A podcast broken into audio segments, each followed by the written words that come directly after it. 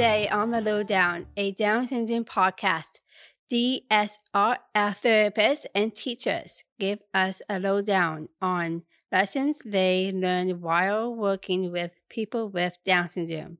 Over to you, Hannah and Marla. Thanks, Danielle. Hi there, and welcome to the Lowdown. I hope you're well. I'm Marla Folden, and I'm here today with my fabulous co-host Hina Mahmood. Hi, Hina. Hi, Marla. How are you? Ooh, I'm I'm ready. I'm fired up. Yeah, this is going to be a good one. Mm-hmm. It absolutely will. Today's episode could have many titles, actually. We could call it Hindsight or What We've Learned or Ooh, I wish I saw that coming. Um, you get the idea. Today, we're combining the clinical experience of a whole panel of our staff to discuss our sort of clinical lessons learned for topic areas that come up again and again. And today we have representation from SLP, OT, behavior, counseling, and education. All of our panel members have been working with people with Down syndrome for at least a decade, which makes us all feel really old. We actually added it up before we started mm-hmm. today, and it's a combined how many? 79 years combined experience. So. That's a lot. That's a lot of years. Yeah. Um, so we've been doing this for a minute, you know? Um, the point is, yeah, it's been a long time, and we've seen some of the same situations play out repeatedly. And our purpose for this episode is really to galvanize anybody who's kind of on the fence about tackling an issue that their child or student is experiencing, who might be thinking, like, well, this will probably go away eventually. Mm-hmm. So if that's you, then tune in. Tune in, exactly. And we are going to work our way through a few topics here. Um, we'll have an interdisciplinary chat about what we've observed when the topic area is managed, and then compare it to when it's left unaddressed and what kind of results from that. Um, I do, Marlon, I do want to put a disclaimer here that if you have recently received a diagnosis that you're going to have a little one with Down syndrome or you've just welcomed a little one into your family, this episode may not be for you at the moment. We want you to just take in the loveliness of your little one and maybe come back to this episode a little bit later when you're kind of ready to hear some more of this information. Um, so yeah, let's dive right into this. For the sake of time, all of our guests are repeaters on the lowdown, so we're very happy to have them back. But we thought it would be great for our listeners to just get a quick little intro from everybody. So would you guys like to state your name and your role at the DSRF? So we'll start off with you. Okay, I'm uh, Susan Fawcett, and I'm the Director of Behavior Therapy and Family Support here at DSRF. Um, and I'm 19 of the 78 oh. years. Wow. Mm-hmm. Yeah. All right. My name is Riley Rosebush, and I'm the senior SLP at the Down Syndrome Resource Foundation, and I have been here for almost 10 years. Amazing. Love this. Hi, I'm Eleanor Stewart. I'm the Director of Education Programs and Services, and I am 14 of the 79 years. 79, yeah, yeah. Wow. And lastly, my name's Danielle McKinney. I'm the senior teacher at the Down Syndrome Resource Foundation, and I have been here for almost 11 of those years. Wow. You guys are getting some good, good information today mm-hmm. from all this group. We're very mm-hmm. excited. Um, all right, guys, are you ready to dive in? Yeah. Should we do this thing? All let's right. So let's just start by talking about behavior. It's a huge topic Lots of parents are worrying about, worrying about it, asking questions about it. Let's just start off with education for fun. Um, what have you guys observed um, when tricky behaviors are um, strategically addressed in your line of work? Well, I, will start, Danielle. Um, I think I'd say when when they're strategically addressed, so there's a plan and there's a yeah i think i think it's always important to say that the plan doesn't always work immediately mm-hmm. yeah and mm-hmm. that it's really good to have a support team where you can vent and talk about when the plan doesn't work mm-hmm. and make those kind of micro adjustments and usually it is just like one little tweak you need to make whether it's where you put your chair where what mm. activity you start with or what reward you're using um, but when you get to um, apply a plan that you've put some thought into and some collaboration, yeah, it's it feels really good and rewarding, and especially from a teacher's point of view, um, you are able to have attention, and that's what you know that's our biggest focus is trying to get our students to attend to what we're trying to teach and learn. And then from there you start to see progress Yeah, I guess um, knowing where the plan came from and what is causing or possibly causing the behavior um, is always a good place to start. Uh, usually, it's about motivation and addressing you know all the things that contribute to um, a motivated learner are uh, usually where we start. Yeah. But also realizing that yeah, the plan doesn't always work. Um, and sometimes it's our fault, right? It's not about, um, yeah, it's more so about us having the knowledge and, and understanding of what we can do to make a successful Yeah. learning experience. And sometimes kids surprise you, right? Sometimes you're like, okay, I've made the coolest thing ever. And the student is like, for Yeah. sure gonna love it because it's so unique and like individual to them. And then they hate it. And you're like, oh, what? Why? And that does happen. Like sometimes you try your best to like get all the motivation. Mm-hmm. And for whatever reason, they had a bad sleep or whatever. And it's not the day for that. But you can try again. Yeah. The same Yeah. thing. Exactly. Um, and that's the thing. Like, it's important to kind of also consider how addressing these things can impact their participation, like whether it's short term in the session or long term. So, kind of m- moving over to you, Susan and Riley as well. Please, every everyone, feel free to chime in as you need to. Um, what happens when behavior isn't worked on? Like, does it just go away, or you know, like the, the perception is very different from the reality. So. What, what are your thoughts on Yes, that? Yes, and I'm so glad you asked that. Does it go away? Because actually, I would say in most cases, no, it doesn't.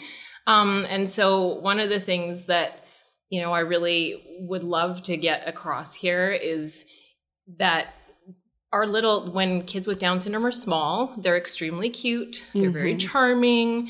Um, you can pick them up and move them if they're not doing what you need them to do but you have to keep in mind that those cute charming little kidlets are going to get older and bigger and they don't necessarily grow out of problem behavior like typically developing kids often do. Mm-hmm. and so it's good to have some strategies early on Um, you did mention that you know it's harder for our guys with Down syndrome to grow out of these behaviors um, compared to like their typically developing peers. Like, what is the rationale behind that? Yeah, so they definitely have a tendency to develop bad habits or be more rigid. Um, and then it's just really harder to break those habitual patterns um, in our kids compared to typically developing children. And another thing that I think can be tough for parents, especially if they have um, kids or, or educational professionals or other therapists as well, if they're used to kids who um, have, you know, typically developing brains uh, is there is a big difference between the ability to negotiate with those kids mm. and to reason with them, mm-hmm. Mm-hmm. whereas that approach doesn't work for behavior mm-hmm. for kids with Down syndrome. Yeah, yeah, there's a few things that come to mind with that, which are sort of playing to the child's emotions, or you're making so and so feel bad, or when you do this, I feel blah blah blah. That that does not work. does not work for yeah. our students. It's not an effective strategy, even though it might work with other kids of a certain age fairly well. Um, it exhausts. I can see parents who are really tired out trying to explain why you can't do this because it makes mom mad. Yeah. And you know, try different, not harder. It's that doesn't work very well. Definitely not. Yeah. I also think that, you know, and this is something that you talk about a lot, Hannah, but the importance of understanding the executive functioning development um, really helps, yeah, to get your mind around why some of this learning is going to work out differently. And a big thing to for people to just keep in mind is um, differences in inhibition, so leading to more impulsivity, and that just takes a different approach than it would for somebody who has otherwise typically developing executive functions. Absolutely. I'm so happy you brought that up, Riley, because there's all these little subcomponents that we take for granted because they kind of work well for a typically developing person. But inhibition, initiation, you know, like all those things are playing into just the simple act of, you know, doing like one little activity. So multiple playing parts. Yeah, that's great. Um, let's talk about why it's important to work behavior strategies you know like we this is something that i'm sure we can all agree on like we work on strategies in the clinic at dsrf and then parents go home and they're like doesn't work at home or you know or like what what where what's the missing piece here? Like why is it hard for it to generalize in a different environment? Um, well, I would say, I mean, one of the reasons why it's hard to generalize. I mean, I'm just gonna, I'm just gonna put it out there right Do away. Is that um, parents aren't doing the strategies correctly, right? So um, they and they also, I think, have a tendency to sometimes try something once or twice and it doesn't quite work, and so they kind of give up on it.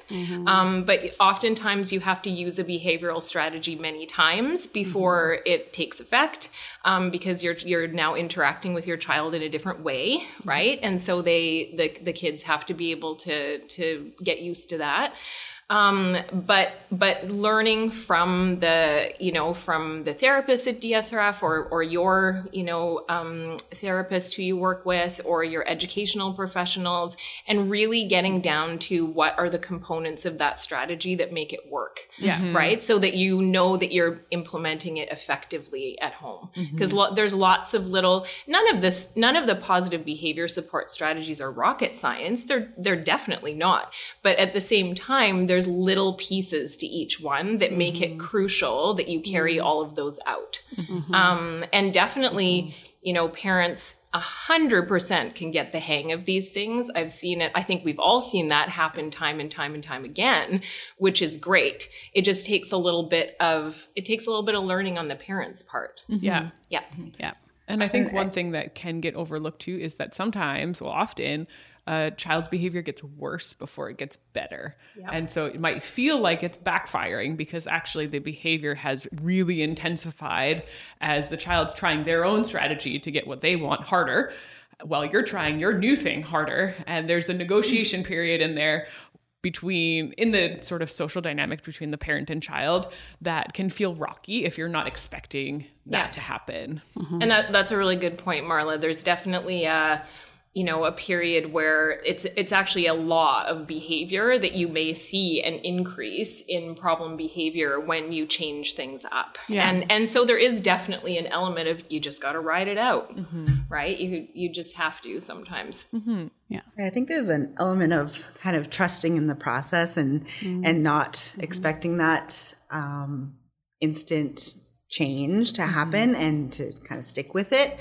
Um, it's also hard in a family situation when there's so many other things going on, and it's hard to see the progress the same way that we would see it in our short um, time with students. So um, I think there's definitely a lot of things that are uh, kind of more complicated for the family, and um, it's great if we can let them know that this is normal and this is what's going to happen, and just stick with it, please trust us, kind of thing. Yeah. Yeah, and that's a that's a great point, Danielle, because honestly, it's it is can be really overwhelming for families. So I'm really mm-hmm. glad you brought that up. Um, it can definitely be overwhelming. So in that case, picking one strategy, getting good at it, and just going to town, you can you can make a lot of progress with kids' behavior with just using one mm-hmm. or two strategies at mm-hmm. home. I also think that, you know, here and at clinics, we have the benefit of having almost like an ideal environment. Yes, And we, absolutely. we can, we, you know, we, knowing what we know in our background, we can set that up kind of from the beginning. So, you know, when a child comes to a new environment like the DSRF or another clinic and things are set up um, ideally to suit their learning needs, um, of course, things go a little bit smoother. So, um, understanding the elements of the environment that are different in the clinic versus at home can really help. Um, I think, and also, you know, speaking back to what Susan said about how children or people with Down syndrome are just more likely to become a bit entrenched in certain routines and you know have expectations um, that applies to the parent and child relationship as well. So if you've always responded one way they're going to just expect that to continue and it really a lot of the work um, that is helpful and i think needs to be done is in in actually teaching spending time with teaching the child the new expectations and new routines or whatever it is that you're working on that is a, you know kind of has to do with the behavior. So you know bringing in any of those learning strategies that we know work for all sorts of learning so visual social stories things like that can really kind of get at those um, those last pieces that are making the home environment generalization trickier. Yeah. And I um, love this one piece I wanted to take out of what you just said is that parent child relationship. So, the one thing that I've learned in my time here is that the rapport piece is really important before Yes. introducing strategies. So, uh, one of the reasons why it's a bit easier for us to do it here is because we've built that trust and that rapport with with the, with the student or the client, right? So, would any of you like to speak to how the importance of that rapport first before implementing any of these kind of tricky strategies? I mean, I love talking about that. Do it. Start us off. Excellent. it's really important. If your child sees you as someone who's warm and loving and fun to be around, then they are going to behave better, period. And that goes for kids in a classroom as well as kids at home. Yeah. Mm-hmm. Yeah. Mm-hmm. And there's a saying that goes with it, which is collect before you direct. Like I always mm-hmm. have this thing in mind of like, get this kid on my team. Like we are going to be going through this together, right? And there's going to be some back and forth negotiating around like how many times we're going to practice, what things we're going to practice, what order. The kid can say no, and I'm fine with that. But we need to stay kind of on the same page um, because if we get too much into like this push pull of I want this thing, you want this other thing, nothing gets done. Yeah. It's it's really hard. And pick your battles on mm-hmm. any given exactly. day, right? Yeah. Mm-hmm. Mm-hmm. Absolutely. Yeah, that kind of reminds me, like going back to why it might be a little bit more tricky in the home setting is about the team. And, you know, in the clinical setting, it's one person on Yeah. the kids' team. Yeah. At home, it's who knows how many. And if not everybody's on the same page um, with, you know, implementing the strategies or even just allowing them to be tried, um, it can be more complicated for sure. Absolutely. Um, so yeah, making sure that everyone has the same kind of knowledge and, and plan. And I like that Susan mentioned the fun piece. A lot of people, I don't know about you guys, but a lot of people are like, just being fun is going to make a difference. Have you found that? I know, Eleanor, you talked about this a bit earlier, but like to make things motivating, but that fun piece is kind of really important too, right? Yeah, I think that gets undervalued a lot, especially in education. but um, I think one thing that I've noticed is I think, especially in education, when you're trying to teach specific skills and you're assessing, you're trying to show progress. Um, it's really important to not rush those, you know, those first three or four sessions with, that you have with a new student, or, or you know, or when you're at home working on some sort of skill development like to not rush right into the teaching part right? Mm-hmm. Really focus on the fun and setting the kind of setting up the the expectations and that energy and keeping it fun and then you know slowly mm-hmm. moving into that. Because i think as especially from our point of view where you feel you know you're you're seeing these clients or, or students individuals weekly and you know that families are putting money into this into this mm-hmm. service and you, you know there's this kind of balance of mm. okay the importance of getting to skill development working on learning those skills but in the long run it really really is really beneficial to just focus those kind of first three sessions on rapport and relationship. Mm-hmm.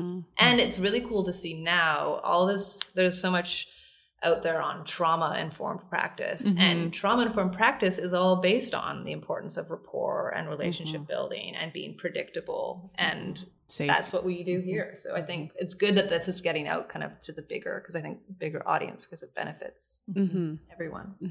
Yeah, not only um, developing rapport, but you're also learning what the child's interests are mm-hmm. and the things that are going to work best for them when you do mm-hmm. get down to the more mm-hmm. structured learning and planning for, um, yeah, for Mm-hmm. progress. And you get to see things too, like when they really love doing something, how long does that last? Mm-hmm. You know, with their favorite things, are they playing with that for like a whole session or is even their most favorite activity still going to be five minutes? Because you it really changes how you set up a session and how you plan to teach mm-hmm. things um, when you can see how long somebody can engage with something that's their favorite because you know that your teaching stuff might not be their favorite. So you have to kind of adjust. Yeah.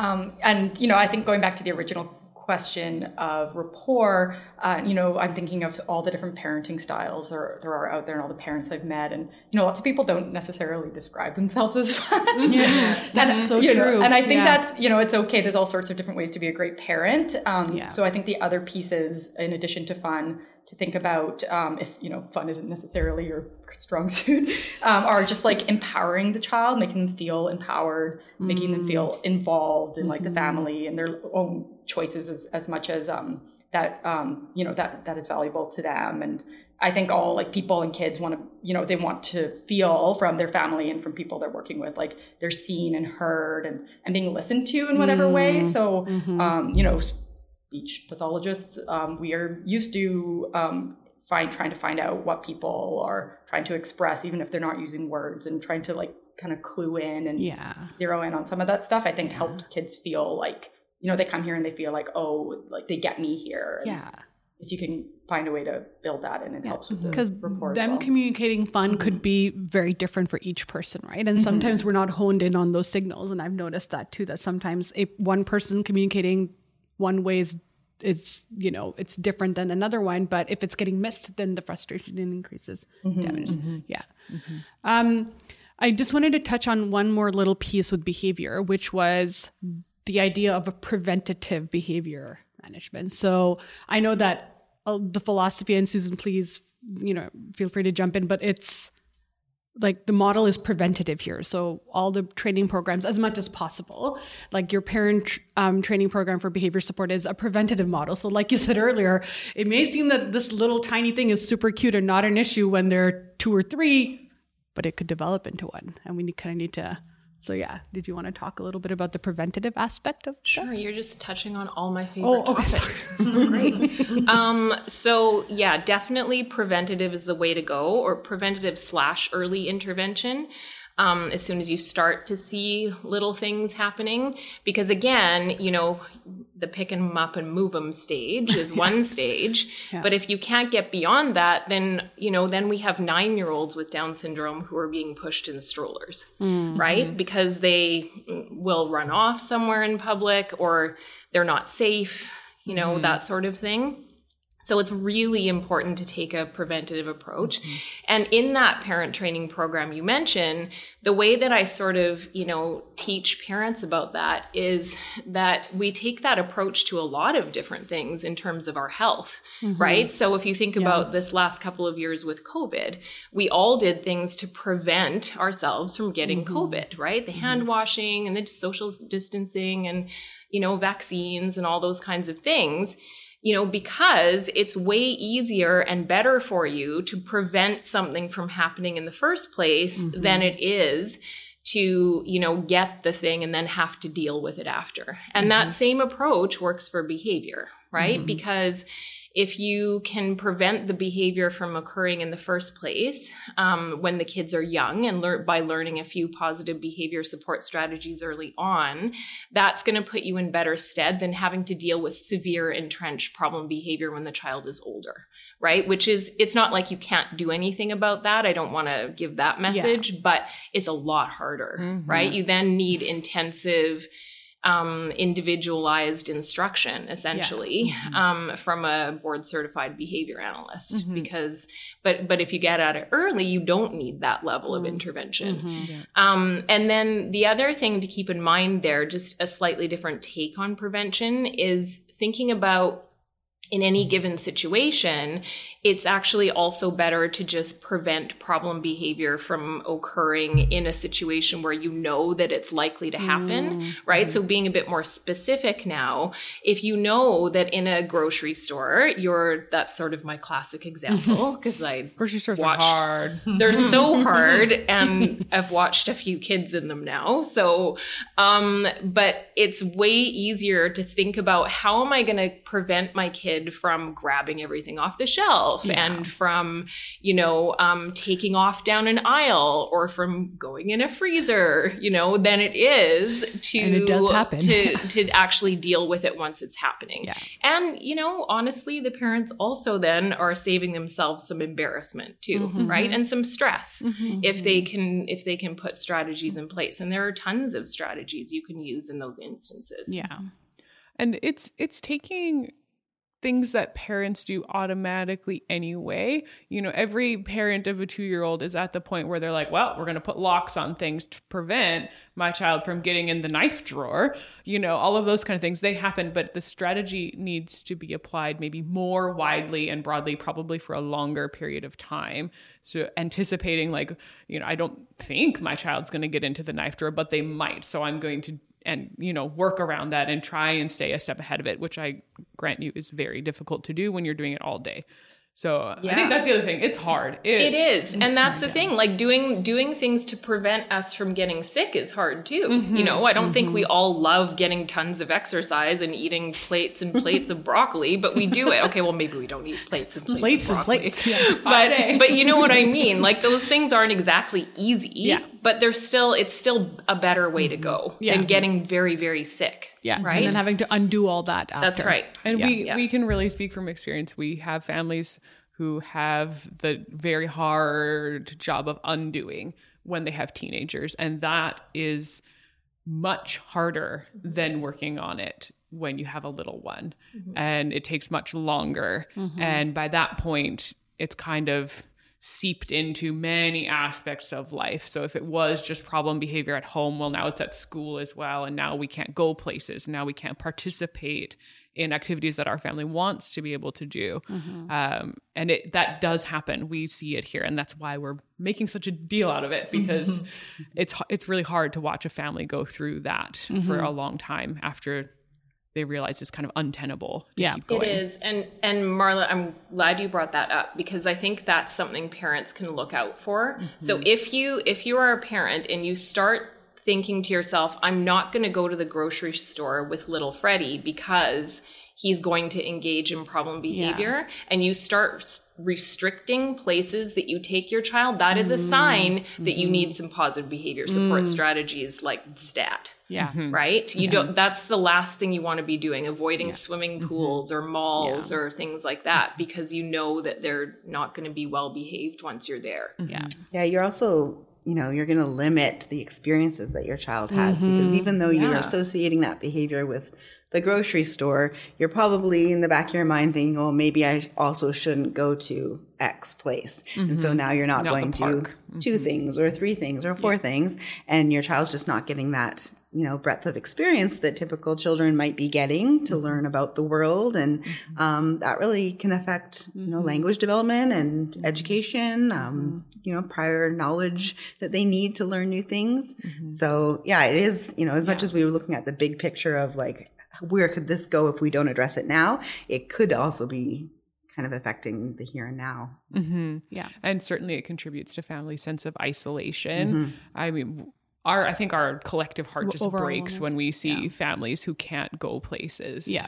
um, safely and or they have to do the sort of complicated tag teaming i'll stay home with child a and you Yeah. can go out with child b um, that's we don't want that It's for not good for anyone's overall mental health either, right? Yeah.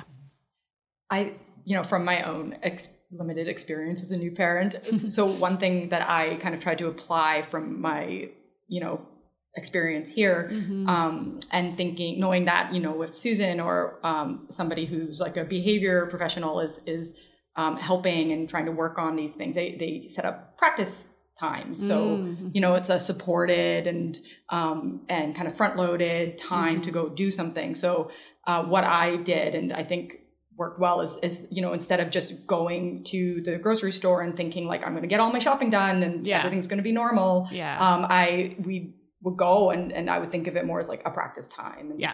And and have you know you know reduced expectations for how much shopping we would do, for example. Yeah. But Mhm. um, you know focusing on the behavior aspect. Yeah. Um, the goal is different in that the case, goal is right? different and Yeah. thinking of- that you can um, you know it's worth it to take time to practice if something is Mhm. tricky and Mhm. it might seem like you're going slow or it's going really slow but that effort like pays off you're going to spend the time kind of one way or another No, I love I Mm-hmm. love that idea, Riley, because it's like if you're going grocery store shopping, you're thinking I have to get this, I have to get home in this Mm-hmm. time. So if it's just a practice period, then you're not worried about all the extraneous stuff. You're just like, we're just gonna go to practice. Not Yeah. gonna have to worry about getting groceries or getting home in enough time. So I think that's yeah, a fantastic example. Um, I feel like this is going to be on your list too, Susan, because I feel like this is one of the things that as a therapist I've learned and continue to learn and try to instill in anybody who wants to know how to work with people with Down syndrome. But the idea of positive reinforcement.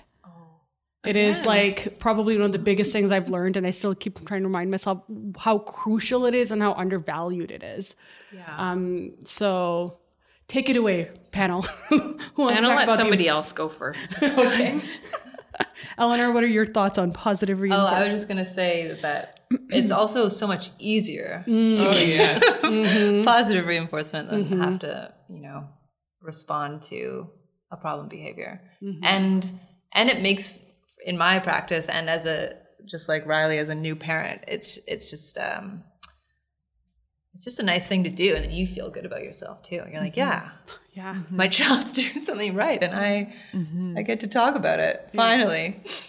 Finally. um, yeah, I think we all we talk about the bucket a lot here, and if you can fill your student's bucket or your child's bucket with that positive reinforcement and just positive time, Susan likes to talk about that. You know, positive attention and positive interactions. That's mm-hmm. Really beneficial.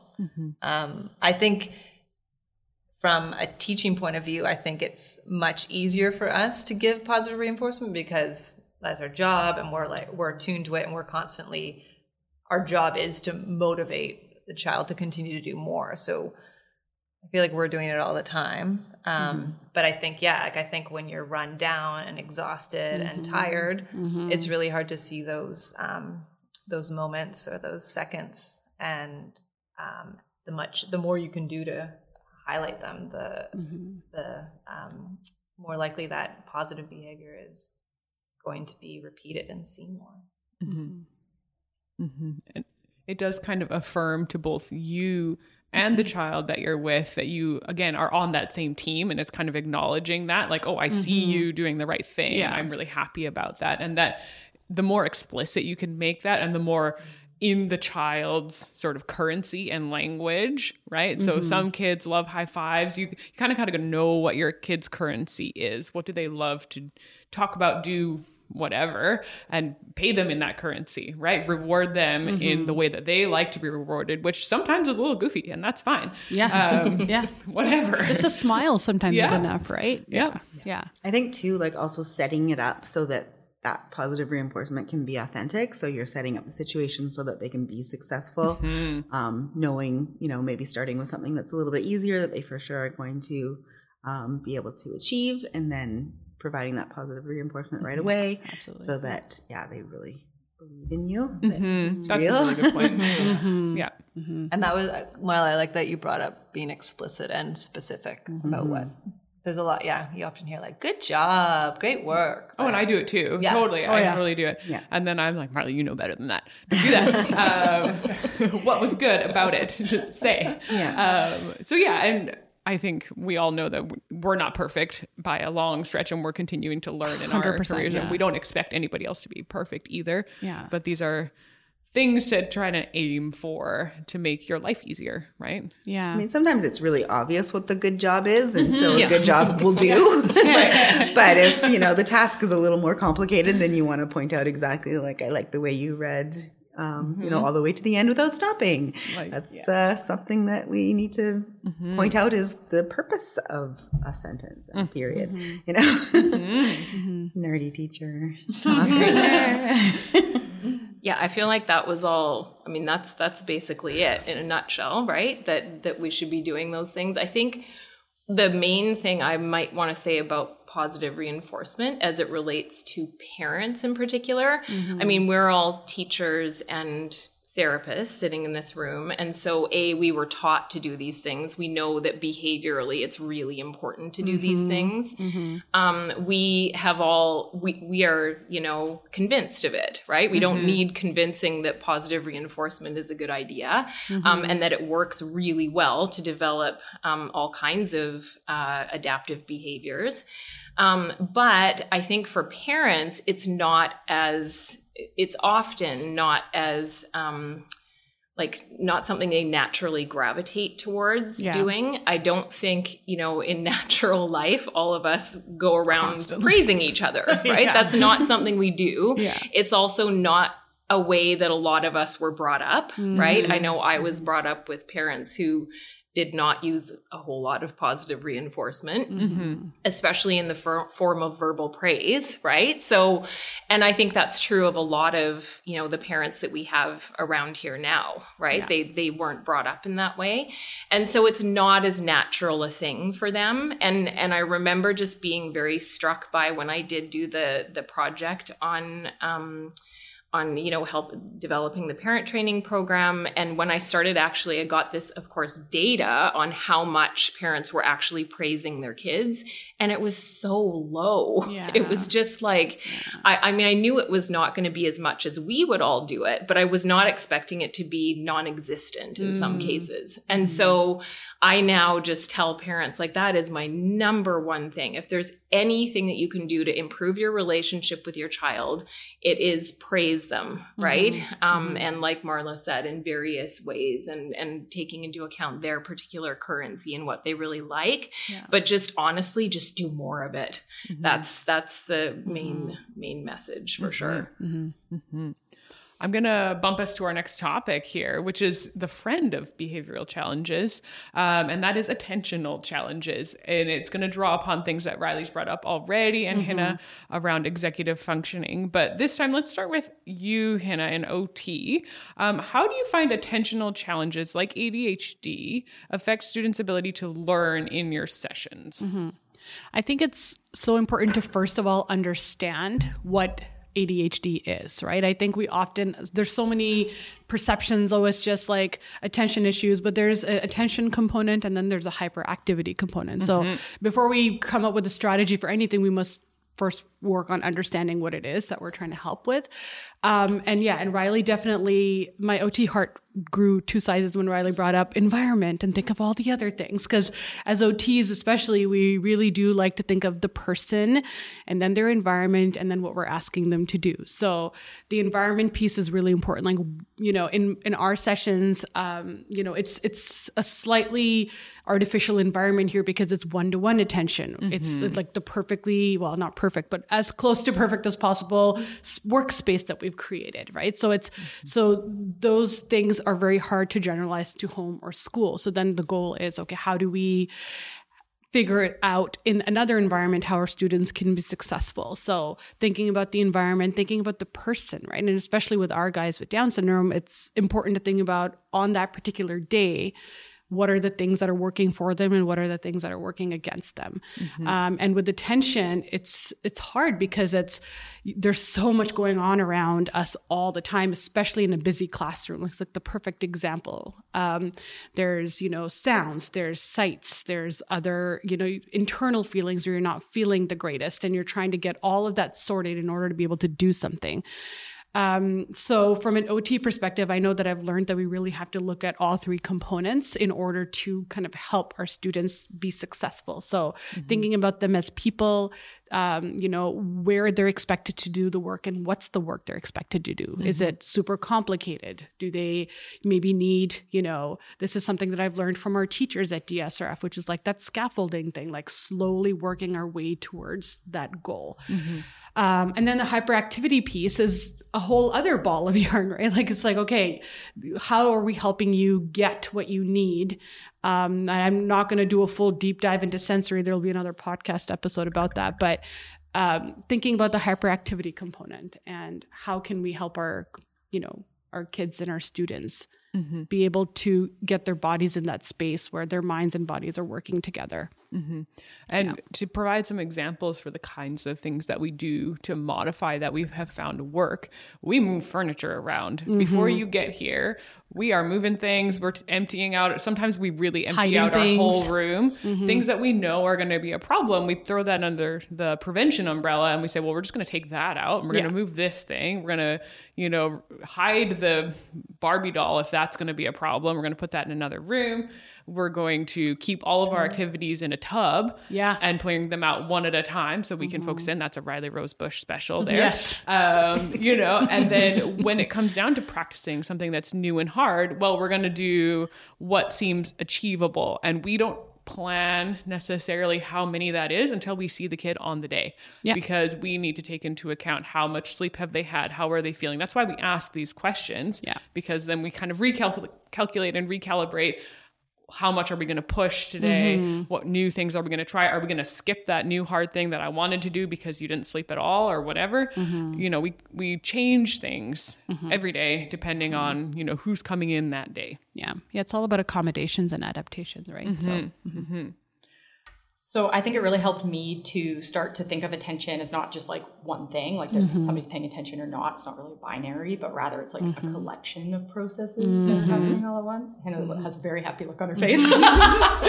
okay, great. Uh, you know, so if you could think of you know a big aspect of attention um, and a common metaphor is thinking of it as like a spotlight. So what is your child's like spotlight on right now?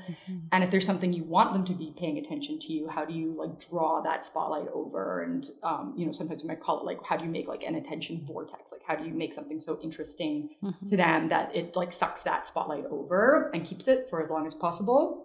Um, and you know, uh, something I try to think about is like, how do you like, yeah, capture their interest, like that kind of like put a cowbell on it, like situation, so that Yeah. it, you know it stands out and Yeah. we always say like if you want a person with Down syndrome like to learn something new, like you need to make a visual to go with it. So improve, including like visuals in your teaching plan. Um, if you can praise it, you know they're going to like pay attention to it and learn about it. Um, all that is really helpful. Um, and really, if they can't like pay attention to it, then they can't like process it, they can't remember it, they can't encode it, they can't learn it. So it's a really good thing to think about um, when you're kind of trying to you know think about teaching something new overall like how do you include all of these components to, Yeah. get at what they need to pay attention and therefore to learn Mm-hmm. Absolutely. Yeah. And I think there's another component. There's the components to everything. that's the that's the tagline for this one. There's components to everything. Because with attention issues, it's like, you know, are their eyes able to focus on what they're doing? You know? So there's like so many little things that I think often um, we don't think about that could be and and I'm sure like kind of tying it back to behavior a lot of the times like oh they're just being stubborn or they're just not listening they just don't want to do it but it's like I don't know if it's a want thing or is it more that they just can't and don't have the mm-hmm. ability right at that point in time to do it. So mm-hmm. yeah. Yeah. And yeah. there there are many strategies. So we modify the environment. We make the learning goal task as exciting and as desirable as possible. But those aren't the only strategies. And we should make it clear that there are people with down syndrome who also have ADHD and that medications for ADHD do mm-hmm. work. Mm-hmm. And we have seen it time and time again where a child wasn't really able to gain very much that was meaningful from a learning environment until the tool of medicine was used to support them. yeah. And when you think about your child's experience in school, and if they need something like medication and don't have it, then their school experience is negative. And they learn quickly to not like school because they get in trouble a lot. And the parents become very stressed out too because all they hear about school is bad. And I, I really don't like that situation. Um, that's a whole other topic about school home communication. Um, but thinking of undoing, you have a lot of undoing that needs to happen if you don't opt in on some of the tools that are needed. And then you have to reform a relationship with learning and education at a later time when your kid is 10 12 15 um, and that's much harder. Again it's much harder to do. So we we would love for the relationship between the child and their education to be a positive one. And sometimes that requires tools that go beyond environment. Yeah absolutely have you guys in education seen a difference between when a child that has an ADHD diagnosis and then becomes adds the tool of medication to their sort of tool belt? Have you guys noticed a difference in how much you can do with the child, how much they can gain from the experience? Yeah, definitely. I've seen that or witnessed that a few times. Yeah. Um, yeah, I mean, it works. It, it does work. Yeah. It really comes down to that. It works. Yeah. And we've also been on that journey with parents, right? Because Right. there's a lot of fear around going on medications, mm-hmm. and that's totally, yeah, Yeah. legit. And I think, um, yeah, and I think there's, a, yeah, it takes a while to find the right dose and the right, the right medication, and I think it, going through that journey, you really see the changes where, where, mm-hmm. yeah, mm-hmm.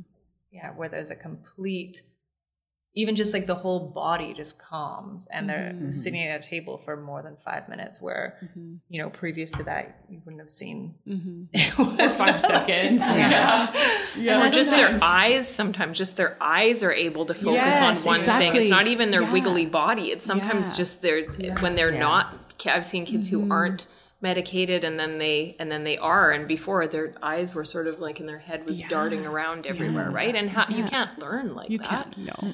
And I think it's like for that. even just like beyond sitting at a desk to do an activity, just like navigating your environment, right? Mm-hmm. like just mm-hmm. stepping out into the playground or going to the mall. Like it's just their entire quality of life can be impacted for the positive if mm-hmm. we take that And families. and families' lives. And families too, right? Because trying to keep somebody safe who's really, really impulsive um, and trying to make sure that they have a good quality of life is really ex- extra challenging, right? Um, and sometimes, like, we'll be realistic, sometimes it takes more than one type of medication or tweaking the dose, and that's not up to anybody here. But families will share that, oh, we're trying something new, we're trying something different. It's not always like your bingo the first time, um, but when it works, my goodness, does it work? And if you're on the fence about should we, shouldn't we, it's something to consider for sure.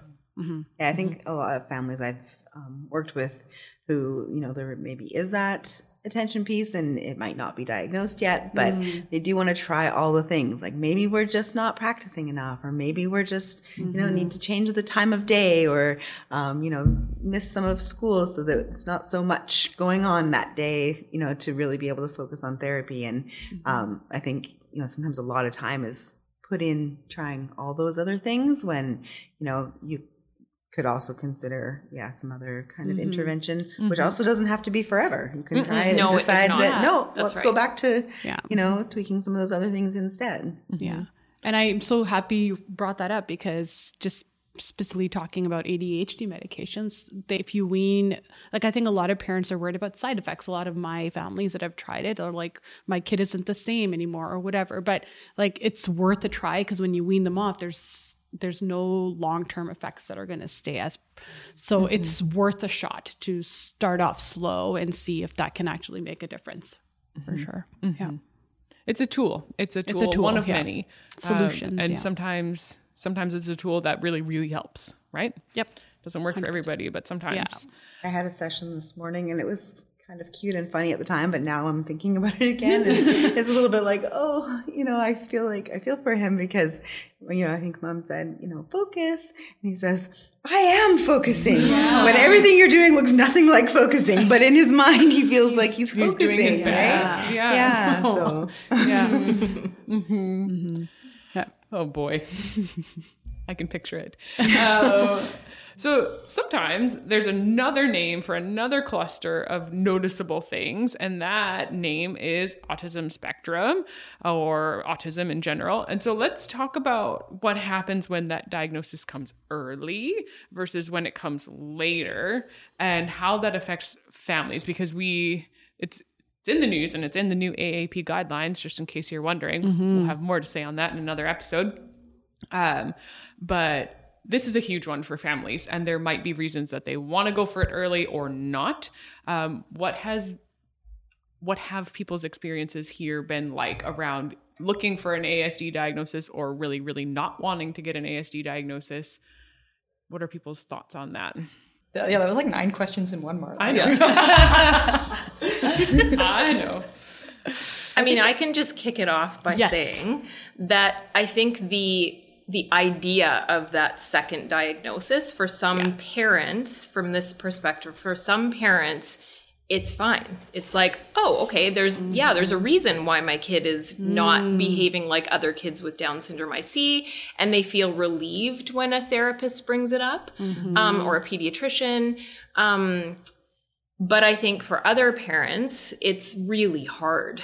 You know, it's it's a very difficult thing to wrap their head around that but my child has down syndrome. That's what they have, and I've now just come to grips with that. Mm-hmm. And now you're telling me they have this other thing that is, you know, kind of scary. Yeah. Mm-hmm. Um and and so some parents it's just it's a really really tough thing to deal with. And so that's I just I think for, you know, educators and therapists, sometimes we, you know, we see these, we see these signs and we're pretty sure that that's what's going on.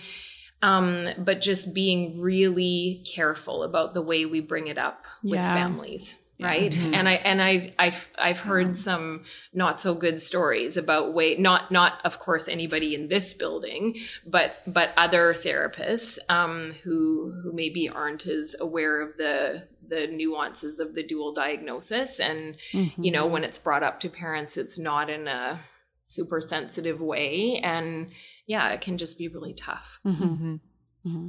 i think as far as like um, families that i've seen go through getting a, a dual diagnosis um, just kind of that mindset and and we're trying to educate more and have more parents who have been through the experience to share that. Mm. Um, but that mindset that, you know, your child is still your child. Nothing mm-hmm. has changed by calling it this. Mm-hmm. Um, instead, we just have maybe a new set of insights that we can apply or nor- more strategies that make more sense, mm-hmm. um, you know, for the situation. So I think, yeah, as much as we can help people to to mm-hmm. see that. Mm-hmm. Mm-hmm. mm-hmm. I think a lot of times parents feel kicked out of the group mm-hmm. of Down syndrome parent. Um, and that's just not true. There's actually far, far more families who have this experience that maybe just don't share about it or it's just not known publicly. Mm-hmm. But it's around 17% mm-hmm. of people with Down syndrome also have autism. Mm-hmm. Um, that's a lot. Mm-hmm. And so the, you're still in a group. Don't worry about it. Mm-hmm. And it's a, mm-hmm. it's a bit of a different group, maybe, mm-hmm. uh, but you're still in a group. And we, as the DSRF, are trying to do more to make sure that people know that it's a group and you're not just off on your own then mm-hmm. when you get an mm-hmm. additional diagnosis. Yeah. And kind of speaking to what Susan said earlier, like there's parents look at it so differently. I've had conversations and it is a very tough conversation to have. So mm-hmm. like how do you bring it up? It is something that is it can be life changing and perspective changing for a lot of families, but I've had experiences where families are not ready for it, don't want to talk about it. Mm-hmm. We're just, you know, and we make space for them. But then mm-hmm. there's families that are like, have some families have an inkling that something is different or there's an additional yeah. thing to kind of think about. So there's just like this big sigh of relief when you finally have the conversation. You're like, yeah, I've been thinking about that. So mm-hmm. like, okay, deep breath, right? So let's talk about it. And then there's conversations with families like, yep, I feel like it's this is the situation. I want my kid to get as much support as I can. Let's do this. So it's just like navigating um that conversation can be very tricky and we kind of want families that are listening to this to know about that that we we we want to do it in the most respectful and you know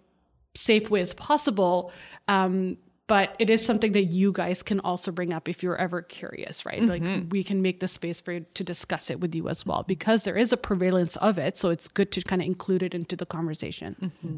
and i think we're trying to do i mean we're trying to do a better job at a lot of things but we are trying to include more information about mm-hmm. various kinds of dual diagnoses or various like forms of neurodiversity to absolutely make it just something that we speak about earlier and more often so mm-hmm. that it's in people's mind and in people's like kind of repertoire of things they might know more about because mm-hmm. yeah by not talking about things it doesn't help anything. Yeah you're making it like more like it's, like it's just if we're if we're hiding around or you know being scared about talking about it then it just makes us sound more scary right? So if it's mm-hmm. like okay let's just put it out there.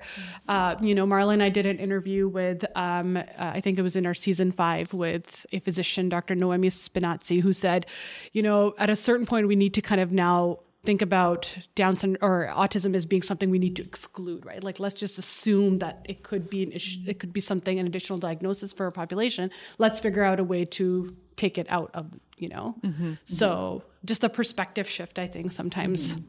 is needed, but it's slow. And I do think there's like a general perspective shift happening a little bit, and you know, mm-hmm. parents of kind of like you know the current generation that are parents and us all here in this room like also grew up i think during a time where there was a real lack of like representation Yeah. in terms of diversity so a lot of misunderstanding around you know down syndrome alone and a lot of misunderstanding and and negative representations around um, people of, with autism or autistic people and you know i think um, it's hopefully all changing but very slowly Yes. and i just hope that some of that that fear goes away because of course parents you know what they're seem to me to be bringing to the table is just wanting the best for their kids like kind of no matter what and whatever that means to them and of course that's influenced by you know what we hear about and see everywhere in Yeah. society And you see the full picture of autism, Exactly. right? Yeah. hmm Yeah.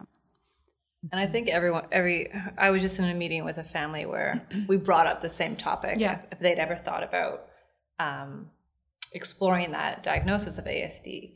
And just speaking to kind of Riley, like, you know, it really is the family's choice because, because in that scenario, the family was, you know, they thought about it and they didn't think that getting the diagnosis at this point in this young person's life was going to change anything in the term in the way that uh, she attended school or the way that what services she received. So yeah, like it's it's interesting to think or just to to acknowledge and accept every family's kind of Yeah. choice around it and Absolutely. Mm-hmm. That's right, and knowing that we all respect your decision, whatever that is, um, mm-hmm. as as the parents of this child, and we are going to be good therapists and teachers for your kids, no matter what you decide. Mm-hmm. So don't be afraid to voice your opinion about it, or Yeah. or say if I'm if you're uncomfortable with. You know, um, the the possibility of getting a dual diagnosis, then it definitely doesn't need to happen. Yeah. Yeah. And parents often ask, like, one of the big questions is, oh, are you going to, like, how will this change, like, our treatment plan or what we're going to Yes, be doing? And, yeah. you know, just for parents to know that, like, since we all know about strategies that work for, you know, all sorts of, you know, learning learners, like, most likely the way that we see or treat or, you know, plan for your child won't change. Mm-hmm. You know, sometimes, and especially here in BC, there's access to different resources out in the community, possibly, or in schools. But Mm-hmm. here, we're not going to change how we see or treat or teach a child before and after a diagnosis. A diagnosis. Yeah. Mm-hmm. Exactly. I think it does though on the same on the other side of the same coin it absolutely impacts school. There are many services through schools that require a label.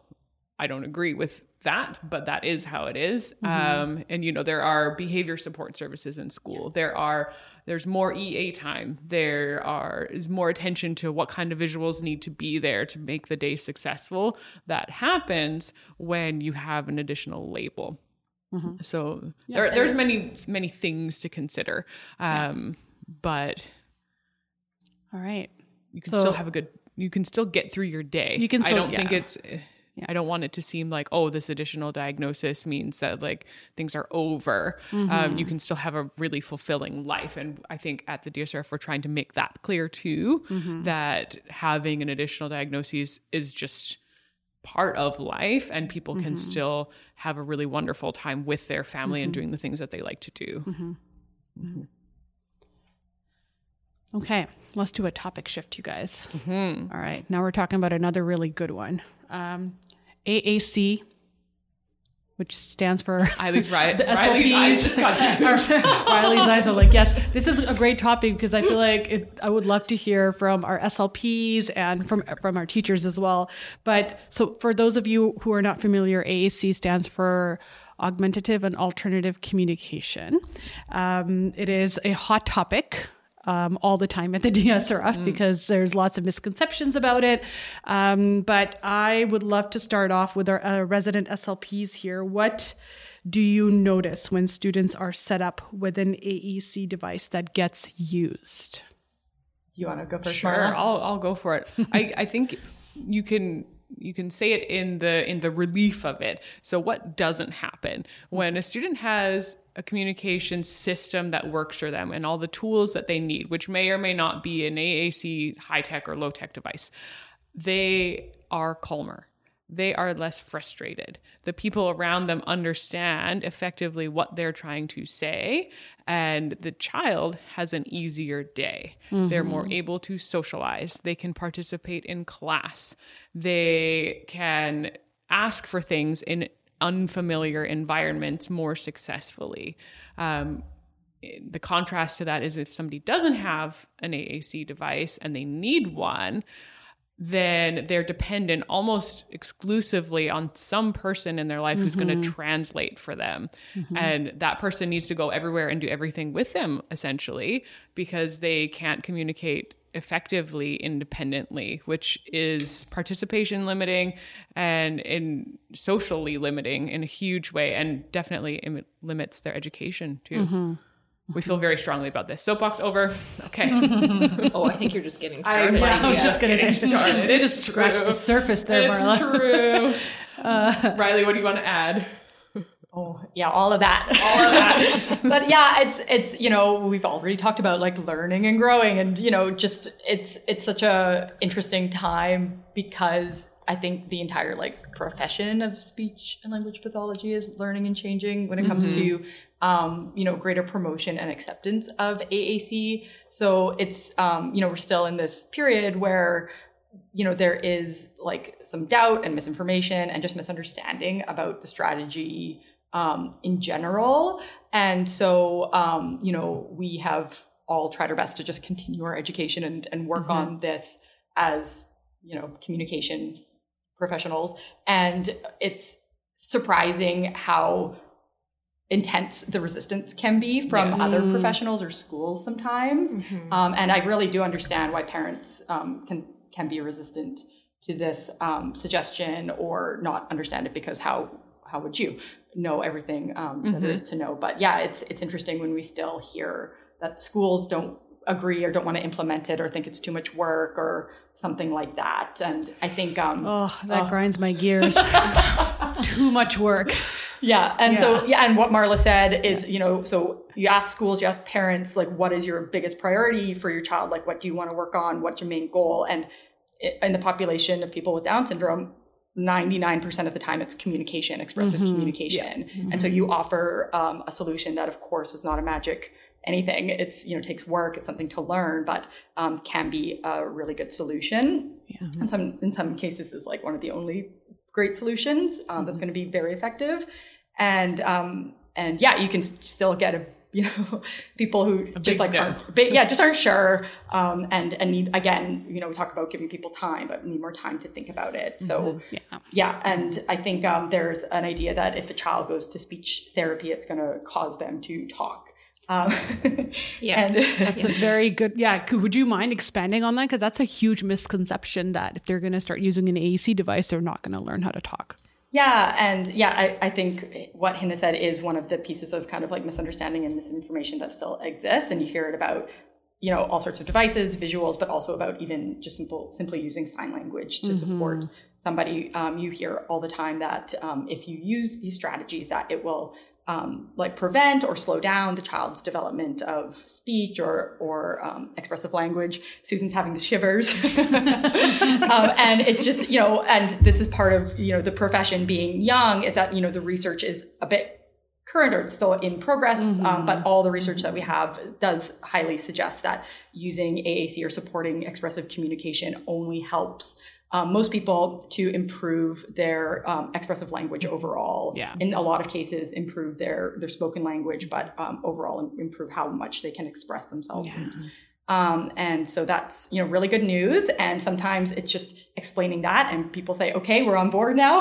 yeah. just needed that piece of information. But yeah. you know, there's so much that has to go into um, a person being able to use speech um, like verbal speech for their main form of communication. Um, you know, it's a physical process, it's a cognitive process, it's uh, you know, there's nervous system involvement. And, yeah. and when people are, especially young kids, are, are learning and growing, things aren't just always um, set up for that to be successful for them as much as they need. So, you know, we have all these kids who have these great ideas, all these really mm-hmm. important things they want to say and express mm-hmm. and choose and you know comment on and until they have a way that works for them they're not going to be able to do that so um, you know speech in people with Down syndrome often just comes online a little bit later. Mhm. Um, and so there is this tendency to want to wait and see because we know that, Mhm. you know, speech just continues developing and that's wonderful. Um, but there's this whole period of time when children are young and, and growing in this area that they have things to say and ideas. And I think it's worthwhile for people to consider including AAC at younger ages,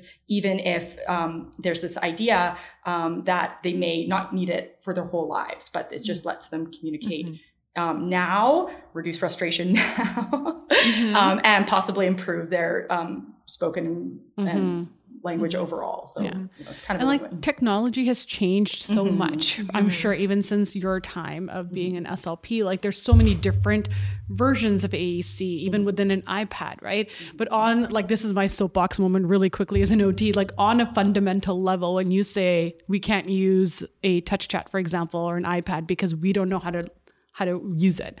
Like on a fundamental level that's it's like a human rights thing. Like how can you take Yeah. away a student's voice mm-hmm. when the, and and it's fascinating and i learned so much from you guys as slps like how quickly some of our students can pick up on this stuff if you mm-hmm. start early enough right? Like mm-hmm. and they're just i had a student the other day t- teaching me how to use touch chat. He's like in grade 4 right? He's like oh yeah this is what you do to find this. So it's just like how it just boggles my mind how somebody can say we don't want to especially professionals professionals and you OTs listening out there embrace AAC otherwise I'm going to come and get you because it is so important. I like I say I had a, a, a parent the other day They're like oh what, what would you need the iPad for? I'm like this iPad needs to go with every everywhere your your little one goes mm-hmm. right? Like I mm-hmm. need to use it because I need to understand what they're saying.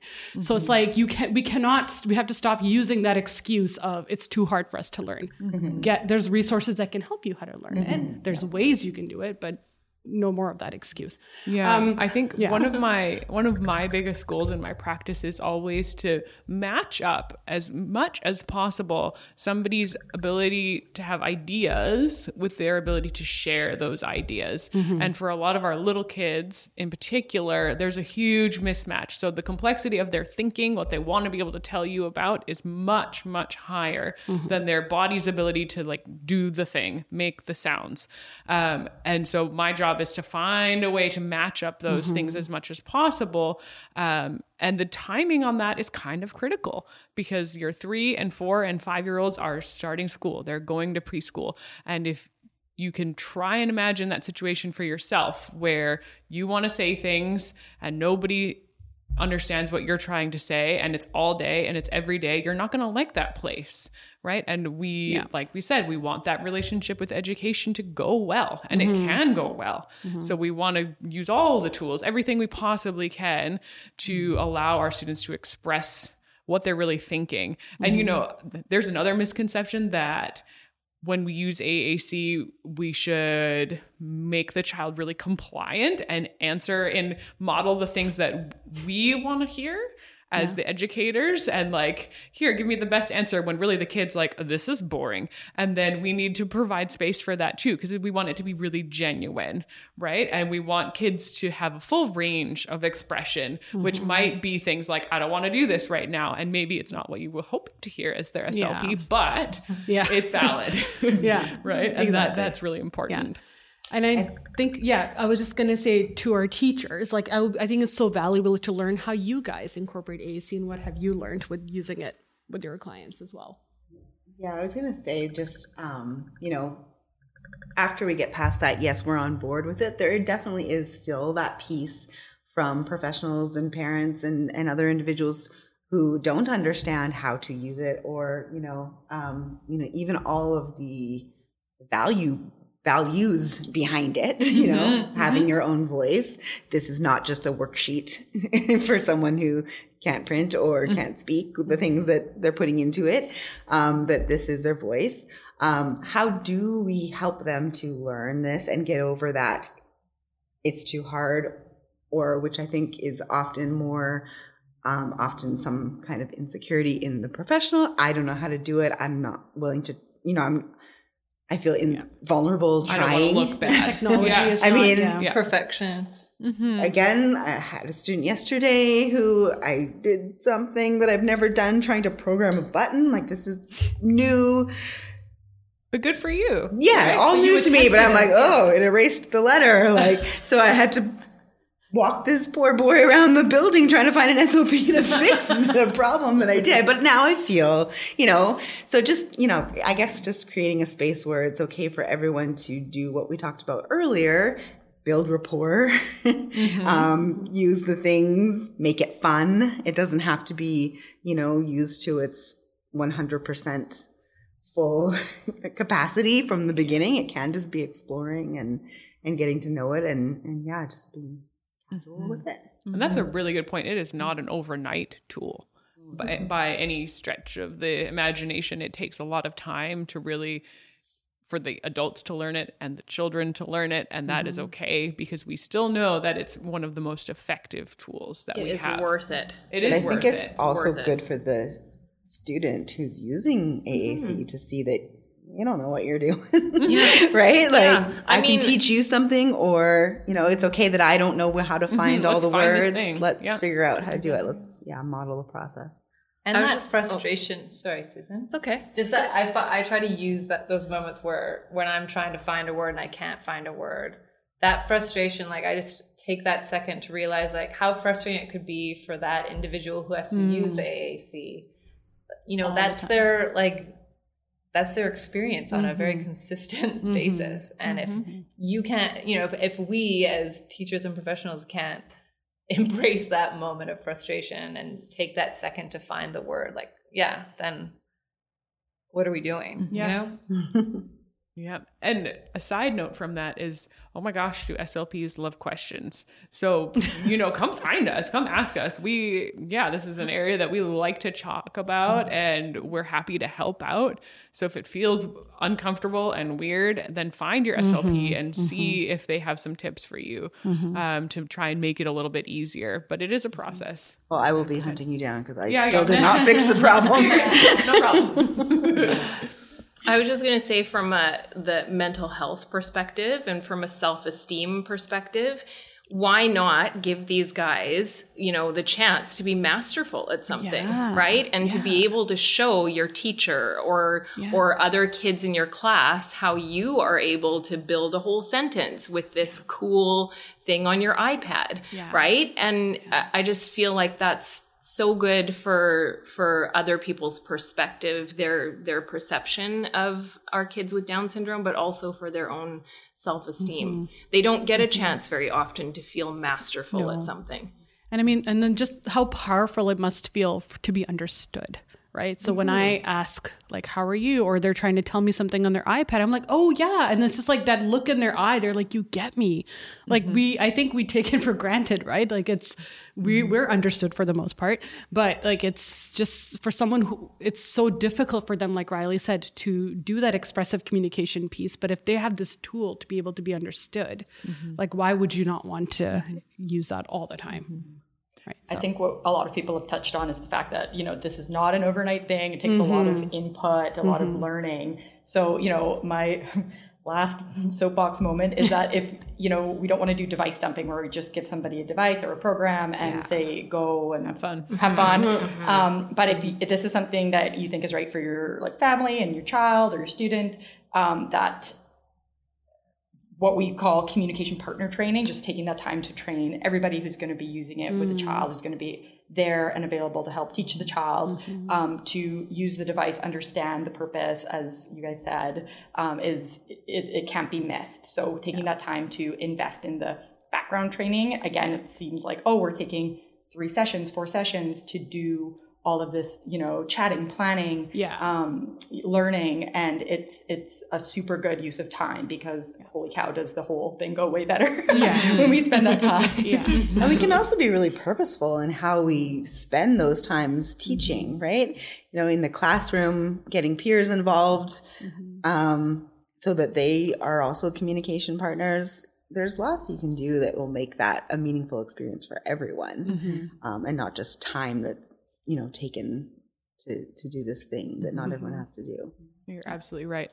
And I think I'm gonna I'm gonna say a hard thing here. Um, but it, it's an important one probably and that is that not every person with down syndrome develops verbal communication that's easily understood by other people we would love for that to be the case and we can do therapy until our mouths fall off. I don't know. But it, it's for some students, it doesn't happen. And it's Yeah. not the parent's fault. And it's not the student's fault. They're not lazy. Yeah. It there are other neurological things. There are speaking is a very complicated process. That's why we have to learn about it in school. Components. Components. Components. There's components everywhere. um, and you know, if you're holding out when the kid is little, thinking maybe they don't really need this, maybe you're right. When the child has reached an older school age and they're still not able to communicate effectively with the people that they really need to, family members, their EA, it's it's really worth thinking about it again mm-hmm. because the long-term implications of not being able to communicate effectively with anyone are not good. They're mm-hmm. they're really isolating. Maybe you can speak a little bit to that, Susan. Like Yeah, what well, happens? Yeah, I was actually just going to say about the. I'm glad you mentioned the because a lot of our kids will definitely develop some kind of verbal language. That's that's almost always the case. But the intelligibility piece, the ability to be understood by others, is the is the really tricky part. Um, and that you know, for parents who and and siblings of a child with down syndrome who know that person very very well it probably isn't often that hard to mm-hmm. understand what they're mm-hmm. talking about because you have context and you know them really well and you've heard their speech a bazillion times. Mm-hmm. But but them being able to actually communicate with other people outside the family effectively is what you really want to think about. Like as a parent yeah okay i can understand my child so they don't need an aac device right? Is something we hear well i, I understand him okay so it's fine i know what he needs right i know what he wants i can anticipate those things but you know are you going to be able to do that when your when your son or daughter is 20 or 25 right you, Yeah. you need to think more long Yeah. long And also, term. how how do you know how much you're limiting by just right giving them that voice to Yeah. communicate the things that you already know? Back to that mismatch, right? Yeah. Where we think we know Yeah. everything that they want to talk about, but we probably don't. Mm-hmm. I mean, realistically, we don't mm-hmm. know everything that they Yeah. would ever want to say ever. Yeah. Right. And think about employment, think Yeah. about friends, right? And we want those things for people with Down syndrome if they want them. Yeah. Right. Mm-hmm. two terms that those comments bring up for me back from school, uh, from good old grad school, are it's the idea that you know we you know based on research we found out that you know humans in society tend to judge people's intelligence by what they're able to say and the intelligibility of their speech and things like that. So you know you might be limiting um, people because of people's like unfortunately negative perceptions of what it is that they're um, you know thinking of their cognitive levels and stuff like that when there might be a lot Yeah. more happening. Um, and also the idea of communication autonomy which is i think what susan was talking about. And you know that's the concept that says that you know everybody deserves to be able to say whatever they want to whoever they want whenever they want um, and if we are only kind of providing the students the chance to communicate about things that we have pre-printed visuals for Yeah. or just something that's super structured or very familiar and we might be yeah we're just missing a lot of Yeah. what might be going on for them Yeah. and it's so easy to misinterpret as well like what yesterday i was i came into the summer camp program and i'll just call him billy. Billy what i interpreted was waving at me and i was like oh hi billy and i was trying to engage with him.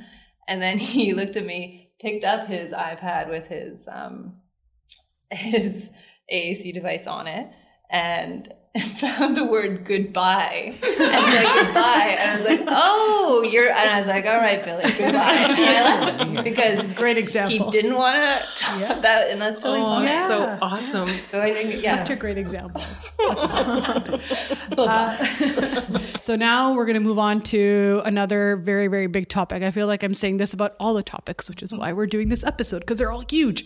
Um, Susan, you alluded to this just a little bit when we were talking about AAC, but mental wellness and mental health for our people with Down syndrome.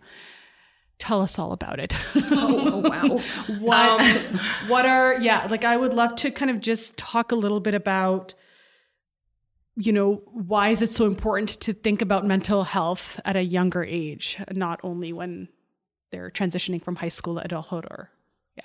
Yeah. So, I mean, it goes right alongside what I was saying about behavior before, what I think a lot of us said about behavior before, that we want to think of things preventatively or at an early intervention sort of in that sort of mindset rather than trying to deal with it later once kids are already you know depressed or anxious or those kinds of things because those definitely um, those diagnoses happen in in people with Down syndrome for sure. Um, but th- there's lots of things that parents and and educators at school and um, out in the community and us as therapists we can all be doing um, for for people with Down syndrome to help them have good mental health. Um, definitely, one of them is um, my biggest one, like if we have time for not much else, um, tell your kids they have Down syndrome. Right? It's so important. It's um I can't I can't really stress it enough. I, it's really important. I, I would say, you know, probably in early elementary school is when uh, I would first. I mean, you guys can all chime in too, but that's when I would first say that it's it's important to sort of start um, talking about it just and just you know the the reason why you want to do it is because otherwise that little person is walking around and wondering how come everything is so much harder for me? Mm-hmm. Why can't i throw a ball as far as my other as far as the other kids in my class? Why is my younger sister talking more than i am? Mm-hmm. And i'm not saying they're they're you know thinking these exact things in their head in that kind of language but I think there's still a sense. These are really empathetic kids. They pick up on emotions. They pick up really well on um, what other people are doing. They pay really close attention to what other people are doing, and um, I think they know. I think they. I, I know they know um, that they're that they're different. And so if they have no reason why, then they start feeling kind of crummy about themselves, right? And it. I think for me, it's probably the biggest contributor to low self esteem mm. in our teens, right? Mm-hmm. And you have all heard this story, but you know, one of the main reasons I went back and did a PhD was because I had, you know, I'd been a speech therapist for kids here for a long time. You know, I had them since they were, you know, five or six years old, and they were always these like delightfully happy little kids. And, you know, they would do all these it, i'm making it sound like i've had only easy you mm-hmm. know straightforward kids in my true. therapy We know that's not sessions. true. Yeah. but, but i'm just saying some of them sort of behaved this way and then they got to be teenagers and i would pull out a mirror to start working on a speech sound beside them and they would close the mirror and they'd mm. say something like you know i hate my face mm-hmm. or um, i'm so ugly um, or something like that. And then it would come out that, you know, they didn't really know why their face looked different than anybody else, but but they knew that it did. Yeah. So um and they they didn't want to they didn't want to look at themselves anymore. So it's just a really important thing to do. Um, and then in terms of kind of how to do it, because I know that's that's that's a tricky thing, is just being honest about it. You know, what is it? Give them the, the facts. And you can sort of you know tailor your the way you talk about it with your child um, based on what their kind of cognitive level is and and um, and what they're able to understand at the time. Um, you know you don't have to go into genetics necessarily unless your kid is really into science and we definitely have some kids here who are. Um, what you want to definitely avoid is the and uh, unfortunately i've heard this so many times is people who s- say things like, you know, well, it's just like some people have blue eyes and some people have mm. brown eyes. Some people have Down syndrome and some people don't. And that's just not true, mm-hmm. first of all. Um, and, and I think it's really important to acknowledge that there are really crummy things about having Down syndrome, mm-hmm. right? There are some good things about it. Like, you know, they get to come here and have fun with all of us because we're, you know, we're also mm-hmm. great. But there are some really crummy things about it. So I think just being honest about that is is really important. So that was with regard to kind of prevention of mental health issues. That's mm-hmm. my that's my number one soapbox. I would mm-hmm. say. Mm-hmm. It's a very important soapbox mm-hmm. for sure. Yeah. Any other thoughts about that particular thing? Have you guys had experiences with that question with your clients or your students? I find that students who have a more positive self regard, so they mm-hmm. have higher self esteem, mm-hmm. are more likely to have friends. Mm-hmm. They're more likely to do social activities. It could be sports, it could be arts, it could be anything. They're more likely to feel that they can be employed. Um, so I don't think overestimating how much self esteem is important is possible. You mm-hmm. know, w- mm-hmm. it's a big factor in any teen and young adult's life. Yeah. Mm-hmm. And I think there's more, thankfully, there's more and more representation out there for people with Down syndrome for them to look up to someone else being really successful doing things. So I think that helps. It does. with that That's as a well? really good point. You know, Yeah. it really is. Yeah, and it kinda helps so much us. more than when I first started Yeah. Mm-hmm. here, where there was nobody in media, right? Ever. Yeah. You never saw kids with Down syndrome in Gap commercials or No. whatever. No. Yeah. Yeah. Or those that are like have their own businesses and are just like out there, you know, Yeah. doing amazing things. So I think helping that helping your kids understand that the the possibility that there are lots of possibilities out there. There's lots of good things and but keeping it realistic. I, I like that you mentioned that that it is going to be hard for you at certain times but it doesn't mean that you still can't do it. You just might need a little extra help right? Um, but yeah i think that's a really important part. I think also bringing you know that representation closer to them and um, allowing them to explore friendships with peers that have Down syndrome and to see themselves in other people. Um, I'm so glad you mentioned that. That's our that's our final topic, Danielle. so yeah, we want to talk about friends. Um, really, like everyone everywhere, um, people with Down syndrome benefit from having friends. Which sounds very obvious, but it is something that can get missed because often we're so focused on work and learning things that are hard and new things. Um, but friends who share interests and friendships that are genuine are so important. Um, who who wants to start here? Do we want to start with Riley this time? From a from a communication perspective, we do a, we try to do things that support friendships. Um, can you talk a little bit about what kinds of things might happen when we're trying to support new friends? Sure. Um, I think there's a lot that can be said about this topic, and it does change uh, drastically depending on which age group you're targeting. Um, I tend to see a lot of younger kids. Uh, because I love them.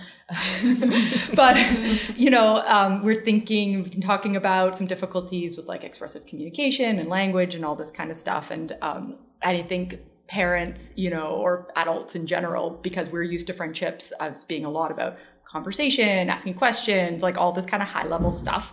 It's difficult. Um, and it's just really good to keep in mind that for kids, for children, um, you actually don't need to talk that much to have a lot of fun um, with other kids. So, um, you know, often people are asking about, you know, preschool or early elementary schools, like how do we get them to say this and this to their friend or something like that? And, you know, sometimes um, when we go and observe and we can point out that, wow, look, it's, they're having a lot of fun just playing. It might be more physical play, but like this child and that child they're both smiling a lot and laughing a lot, and they're taking turns in this this way. Um, you know, kids in general um, tend to be quite empathetic, and they accept and understand a lot of nonverbal communication. So it's totally okay to um, like encourage that type of play and and roll with that type of communication um, for younger people, and then when um, I think you know as kids get older or you know social interactions get more complex in different ways, thinking just a bit specifically and strategically about what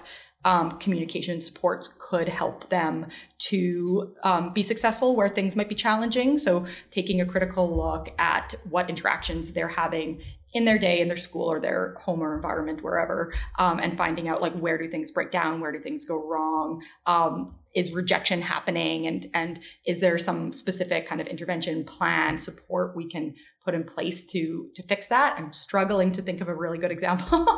Um, but like you know for example for the child who um, might you know be pushing or grabbing something when they're you know other kids their age aren't doing that type of interaction anymore. Um, is there a specific um, sign or picture communication anything that we could do that the child that's within the child's abilities to teach them to express what they're trying to express in a more you know quote unquote um, acceptable way. I need to say that in a better way, but you know, in a way that other kids will accept and and kind of avoid that rejection moment. Mm-hmm. I think that's really well put. And sometimes it's very simple stuff like a picture that says my turn and practicing that and learning around those things. And sometimes in our older students and teenagers, it's like, oh, this student only wants to talk about that thing that they really, really, really love, regardless of who they're with. And that makes peers a little bit more challenging because if you get two peers and they love different topics then how do we find this common ground and how do we relate mm-hmm. and a lot of that has to be taught explicitly right like you can talk about this thing you love a little bit but we're also going to ask you know our friend about something that they might like to do and practicing finding commonalities is mm-hmm. something that we do a lot with teenagers, right? Mm-hmm. And pointing those things out like, oh my gosh, you guys both love pizza. Mm-hmm. Like, that's amazing. Common. And then yeah. what could we do together that involves this thing we both love, mm-hmm. right? And making that explicit um, really helps to build friendships in, in mm-hmm. older students mm-hmm. too. Yeah, I was just going to say that I find it interesting that, um, you know, especially in like IEP meetings, there's a lot of talk around, you know, mm. this student will learn how to take turns or, mm-hmm. you know, ask a friend to play. Mm-hmm. When I'm sure there's at least 50% of the class who also needs to learn how to take uh, turns yes. and ask a friend to play and talk about things that are of interest to both of them. So, yeah, like just really widening that opportunity for um, making friendships and and mm-hmm. learning about I don't know, effective mm-hmm. um, relationship strategies. Yeah. That, that, sounds yeah. really clinical, but yeah. you know, like mm-hmm. being a friend, um, it, it goes both ways. And it's not always about the person with Down syndrome or the person with special needs to accommodate the other people in yes. your life. Preach. Yes, Danielle, yes. preach. Exactly. yes. The, the onus cannot not. be on the kids with Down syndrome. Please. Yes. Very good. You're absolutely, yes. Thank yeah. you so much for saying that. The onus does not have to be on our mm-hmm. students all the time. And mm-hmm. our families feel that really hard. Mm-hmm. And they get really upset about this kind of thing. Mm-hmm. Like, why is it always mm-hmm. my child who has to, you know, conform to the rest of the group when we all know that it is harder for them? Yeah. And so, yes, at your IEP meetings, you can push a little bit and say, hmm, I wonder if the whole class could benefit from turn taking learning. And mm-hmm. why don't we address this at the classroom yeah. level? And also, maybe they would enjoy not conforming a little bit too. Yeah. Like, it doesn't have to look like, yes. I don't know, what we're used to. Yeah. Mm-hmm. All the time. Change. Yeah, because that communication partner training can really go into the social skills and social mm. interaction skills as well mm-hmm. and be mm-hmm. for everybody in a lot of ways. Mm-hmm. Mm-hmm. We can all learn to be better friends. Yeah. Um, I was just curious what your thoughts were on this the idea that it's great to have typically developing peers as friends, but also great to have other peers with Down syndrome as your friends as well, and how that changes as they get older. Did, Susan, did I, I would love to talk about Go that. for it. Sure.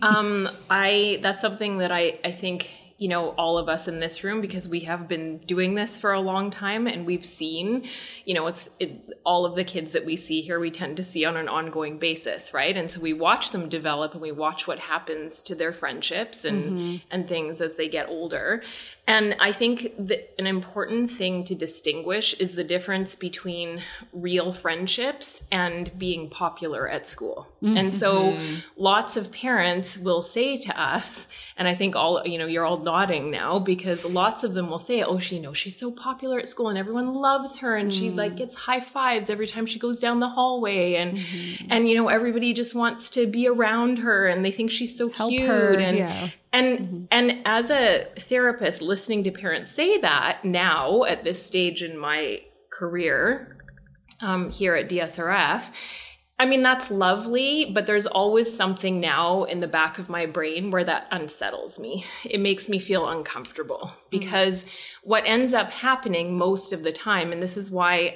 and I never say anything about it, but it's why this forum is so great because I don't have a parent actually standing in front of me. but it's basically like, you know you you you are listening to them say this and you're thinking in your head but i know what will happen mm-hmm. right i know what will happen is that they're loved right now, but then as soon as they hit around grade four, the gap Yeah. between the child with Down syndrome and the other kids in the class becomes too big Mm-hmm. in terms of their interests, in terms of their communicative abilities. I'm generalizing a little bit here. It's not always Mhm. grade 4 Mhm. um, but eventually that gap will get wider. Mm-hmm. And at that point, it is crucially important that those the kids with Down syndrome start to build relationships with the people who will eventually be their peer group, which is not typically developing kids. Hmm. It's kids with developmental disabilities. Hmm. And so the earlier you can start to foster um, those kinds of relationships and create opportunities um, for for those kinds of relationships, the the Mhm. relationships amongst kids who are all who all have developmental disabilities, the better off your child is going to be, Mm-hmm. right? And and so that's just it feels good to just get that out. Just out. to get that off. It yeah. really does. And it's, I it's hard and it's yeah. sad, and we don't want to break any family's no, heart.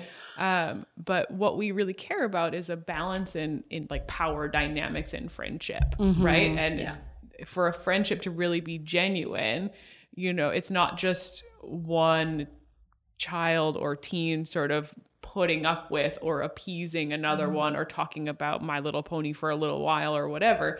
We would love for both people to be sort of like equally excited Mhm. about the same things Mm-hmm. in a really genuine way. yeah, And in the instances where people with Down syndrome maintain friendships with typically developing people all the way through the end of high school, that's not a bad thing. But people who do that, those people leave. they do. They move away. marry, they get married, they move off to university, And it is devastating. It is. Mhm. Yeah. and Mhm. that that's not the time to start Mm-hmm. building friendships with other people with Down syndrome. Also, because then what we sometimes see is that people with Down syndrome are like, well, I don't want to be friends with other people with Down syndrome, Right. right? And Yeah. that's problematic in itself. And then you're really up a really up a tree at that point. Um, it's a problem, And we've and it can be some- prevented. It can be a both and, Yeah. right? It doesn't have to be an either or. no. hmm I was just going to say, we've seen some families do that piece really well where they connect the kids at a younger age. Mm-hmm. And I think, especially at a center like us where, where we're located, we have families coming in from all over um, our city, right? So I think the geography can, or like your location, can be a real barrier to mm-hmm. supporting those friendships at- at a mm-hmm. younger age because it doesn't necessarily, you know, and for anyone going to your high school or your elementary school, that doesn't necessarily mean you're going to get along with the people that you're at that school with. hmm Um, so I was going to, yeah. So I think as much as you can do to support and put time in to connect your child with other people with developmental disabilities or what have you, um, just putting that time to help them and give them the opportunities to connect. Yeah. And I was going to say, like, you don't need a ton of friends. My mom Yeah. always said you just need one good one, Mhm. and Yeah. I think that's Mhm. Yeah. that's still It's a Very true. valid point. That's yeah. very And my true. last point, finally, um, I was going to say, like, observing some of some of our adult students now, and kind of watching Mm. them develop their relationships where they've met people at different programs or in our classes here or at jobs. Um, what's been really cool to see is that now, and again, it, uh, it was always a barrier because they all lived over across the city and some didn't transit and they had to re- rely on parents driving them, etc. But now with you know video calling and FaceTime, you really see these relationships get to develop a bit more because now they have that opportunity to connect Yeah. Instant outside of having to yeah, Yeah. exactly so Yeah. it's been Yeah. it's really been cool to see them do and that. i and i think that it's if you think about our friendship circles like my most genuine friendships are with people that maybe we may not agree on everything or we may not think exactly like but we're on somewhat of a, a similar level right? So who's to say that your friendships with another person with a developmental disability cannot be just as meaningful if not more so than a mm-hmm. typically developing peer mm-hmm. like marla had mentioned? Because you're you know you're kind of thinking about you know common interests and how we look at things. And so if thinking about it from that perspective can sometimes make it a little bit easier to to digest like oh, okay maybe they'll have more friends with developmental or you do different things with different friends right? Like some friends i'll just see occasionally. Some i will you know hang out with more often. So it, it can be both. But I think it's so important you brought up the fact that at a certain point when that transition happens and those typically developing peers are often doing their own thing, we need to avoid that mm-hmm. pitfall mm-hmm. at that time. So yeah. I think part of our job or part of the work that goes into it is starting to kind of change that vision or helping parents to envision what a friendship could look like that's not solely based on like conversation and down, mm. you know, because I mm-hmm. think that's how a lot of adults just in, learn to interact and you kind of forget about Yeah. or it's hard to hard to picture what um, another um, type of really valuable friendship could look like. Um, I don't have there's not a magical answer because we see just a plethora of wonderful relationships that look so different. But um, a big a common theme is to find somebody you know think about finding somebody who shares a similar sense of humor with your child. Um, a lot of um, a lot of fun times and and positive interactions kind of come from just um, having, uh, you know, being able to show and somebody appreciate your sense of humor, um, which can include a lot of nonverbal um, Yeah. stuff or, you know, modified verbal stuff. um, also, not to be afraid of finding situations, you know, if you're not sure where to start, you don't know anybody um, who thinks you think would be a great fit to be a friend with your son or daughter um, or child, then um, it's okay to look for those kind of facilitated and more organized situations or events or clubs or groups um, where some of these interactions can be a bit facilitated that are based on shared experiences, not just you know putting two people with Down syndrome or other developmental disabilities in a room together and expecting we'll get along. Yeah. Yeah. Which I think unfortunately is sometimes something to watch out for in schools where they'll Yeah. create groups thinking that these two people who share automatic. just a a diagnosis. diagnosis are Yeah. gonna like each other. Totally, and we just know that that cannot, That that is not true. Yeah. It's wonderful when it happens, but mm-hmm. Yeah. I thought that the yeah the word you used about um, oh they're really popular right I think that goes with typically developing relationships as well. You can label mm-hmm. someone as really popular, but it doesn't mean that they have meaningful below the surface relationships with the people that Yeah. adore them, right? Mm-hmm. They could also feel very lonely. So just yeah, figuring out like Riley said those things that they do have in common with whoever they choose to be mm-hmm. friends with, mm-hmm. and yeah, Mhm. And you know, sometimes like Riley was describing, the friendships don't look conventional. But that doesn't mean that people aren't having an amazing time. I can think of a couple of guys from a class that Eleanor and I taught a long time ago, like ooh, a decade ago, and they would get together and they would just kind of riff off each other and have their like mm-hmm. one-liner inside jokes, and it was a lot of mm-hmm. like cupcake, shortcake, and cake, and but, like I didn't know what was happening. I don't think Eleanor knew what was happening either. But what was clear was they were having a great Yeah. time. And they were so enjoying Connecting being together. on They their own looked level. forward to it every time. And mm-hmm. that is genuine friendship. And they're still And they're still best friends. friends and they hang out and they do stuff together and the cupcake jokes still are Still going, going strong. over there. Yeah. But you know what? Yeah. It's valid. It's a it's a genuine friendship, and it's something that's served both of them Yeah. for what like a decade now. Yeah. So great. yeah. Mm-hmm. I love Right. those guys. They remember all the details too. They, know each other's birthdays. They celebrate Yeah. them. I mean, seriously, like how meaningful of a friendship is that when you know details about your friend and you Yeah. could like that's just such a bond, right? That they you watch can't hockey games, watch- drink it's beer. Yeah, have a great time. It's really good. Yeah. Well, we appreciate all of you guys coming and Mm-hmm. soapboxing with us. Um, yeah, hopefully for parents who have listened this far, and it's been a long time that we've been chatting now.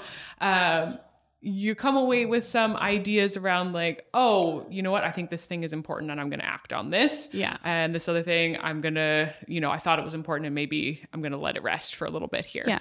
Yeah. But, But no guilt, though. but no guilt, That's exactly. my last, my last word. I, Please. sorry, I had to get one more in No, no, there. no, No, do it. guilt It's for important one. parents. yeah. no, we're all Don't learning things guilty. every day. That's right, Everybody, yeah. everybody's Yeah. learning new this things. This is just Yeah. a few things that we've learned and we're like, you know what? We're just going to share them. Come talk to us. This is a safe space. Yeah. Mm-hmm. I think we should for you redo this episode in a year or two and Yeah. say everything that we said today that was wrong and we learned better. Yeah, yeah, that's probably gonna happen. Yeah. Yes. Absolutely. I think that's a really, really important point that we are not coming from a place of like, we know everything. This is just based off our experience. And that's why I love working here because it's a collaboration not only amongst us as professionals, but you as parents and caregivers. You need to tell us about your experiences and what you're learning and we can work on it together. But it's just a few things that i think after years and years of working there there's some patterns and things that we're like oh it's interesting. Let's mm-hmm. just bring it up for consideration. Mm-hmm. Shout out to the parents. shout out to the parents. Mm-hmm. Absolutely. Yeah. And to all of our kids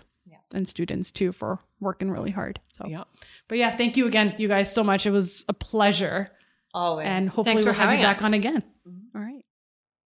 The Lowdown, a Down syndrome podcast, can be found on all major podcast platforms. Subscribe today so you never miss an episode, and let us know what you think by leaving a rating and a review. Be sure to visit the webpage for this episode at dsrf.org slash podcast for additional resources related to the topic. You can also follow DSRF Canada on Instagram, Twitter, Facebook, and YouTube for updates from the Lowdown and the Down Syndrome Resource Foundation. Want to know more about Down syndrome? Class is now in session at DSRF's online learning portal powered by Thinkific. Users have called DSRF's resource brilliant, fantastic, and absolutely first class. Now, our educational platform puts these tools right at your fingertips. Start with our free introductory course Down Syndrome 101 or dive deep into the issue that matters most to you by enrolling in subjects like mental health or relationships and sexuality for people with Down syndrome. Each course guides user through video, audio, and written resource to help you better understand and support the person in your life with Down syndrome. All courses and subscriptions include access to the DSRF Circle of Support.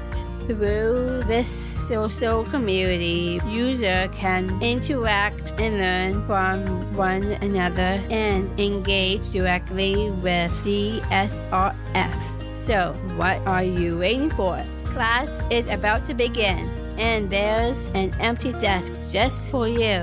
Visit dsrf.org slash thinkific to sign up today. Got questions? We have answers. 321's Canada's Down Syndrome magazine brings leading edge expertise from Canada's top Down syndrome professionals, as well as parents and people with Down syndrome, direct to your inbox four times per year. Brought to you by the Down Syndrome Resource Foundation and Canadian Down Syndrome Society. 321 tackles issues important to people with Down syndrome and their families at every stage of life. From mental and physical health and development, relationships, employment, independence, and more. We will equip you to explore whatever your future holds. 321 Magazine information and inspiration for Canada's Down syndrome community. Download the latest issue and subscribe for free at dsrf.org slash magazine. The Lowdown. The Down Syndrome Podcast is a production of Down Syndrome Resource Foundation. Learn more at dsrf.org and join the conversation at DSRF Canada on Twitter, Facebook, and Instagram. The Lowdown is hosted by Marla Fodan and Hannah Mahmood and is produced by Glenn Hughes. The Lowdown theme music and Just Do was written and recorded by Rick Scott.